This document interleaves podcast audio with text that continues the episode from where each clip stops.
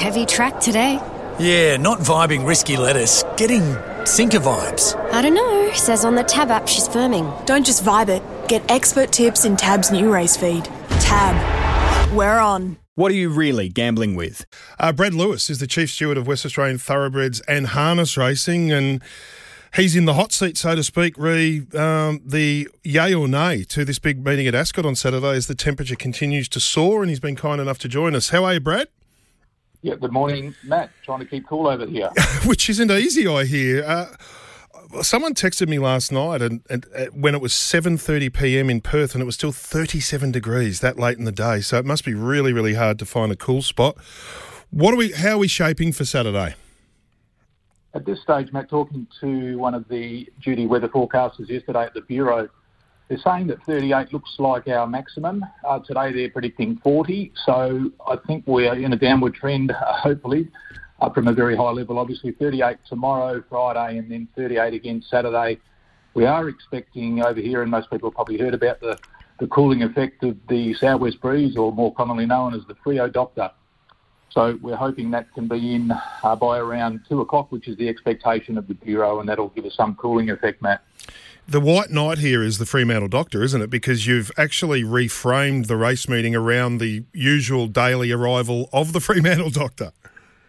That's right, we have. We modified the time, so we're right out now to uh, 2.05 start time and finishing at around 20 to 7 with uh, the two features, um, the railway, um, after 6 p.m you're accustomed to racing in hot weather. It's part of the DNA of, of racing in Perth, but there is a threshold, isn't there? And we have a, a wet bulb, which is, I have no idea what it's all about, but it measures temperature and, and humidity and comes up with a yay or nay scenario. Is, is that the same method you use if you get close to having to call it?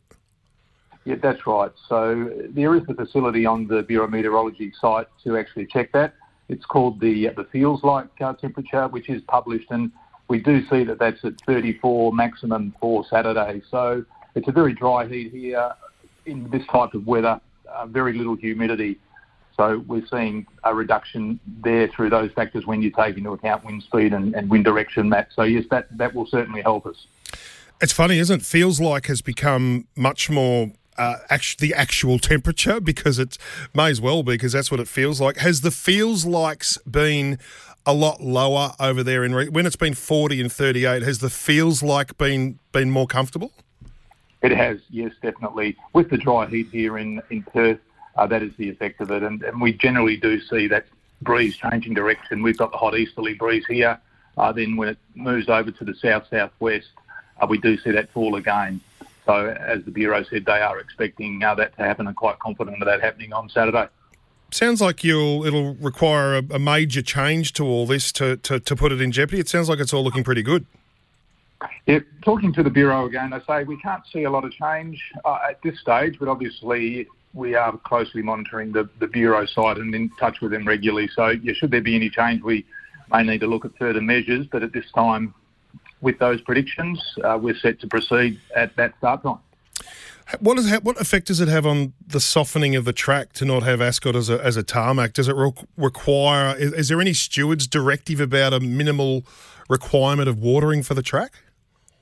The Perth Racing Curator, uh, Brock Nealing, yeah, he'll be putting uh, water on it um, yeah, through the morning, and I would say that, yeah, given these temperatures of recent days, Matt, he'll be putting more on. So, yeah, we generally see the track being watered uh, through the morning, so I'm sure that will be in place for Saturday.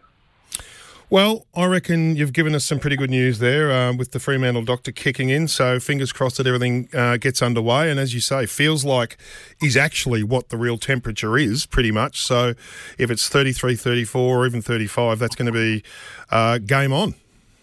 That's right, madam. We'll have all the other measures in place, which are all done, of course, around other Australian states with uh, horses coming directly out onto the track and reduced parade times uh, plenty of ice water, and the misting system there or sprinkler system at Ascot's very good, and it is a very shaded area. So we've got a few things in our favour at, at, this stage, despite the hot weather condition. Beautiful. Uh, thanks for giving us the update, Brad. Thanks, Matt. Thanks for your time.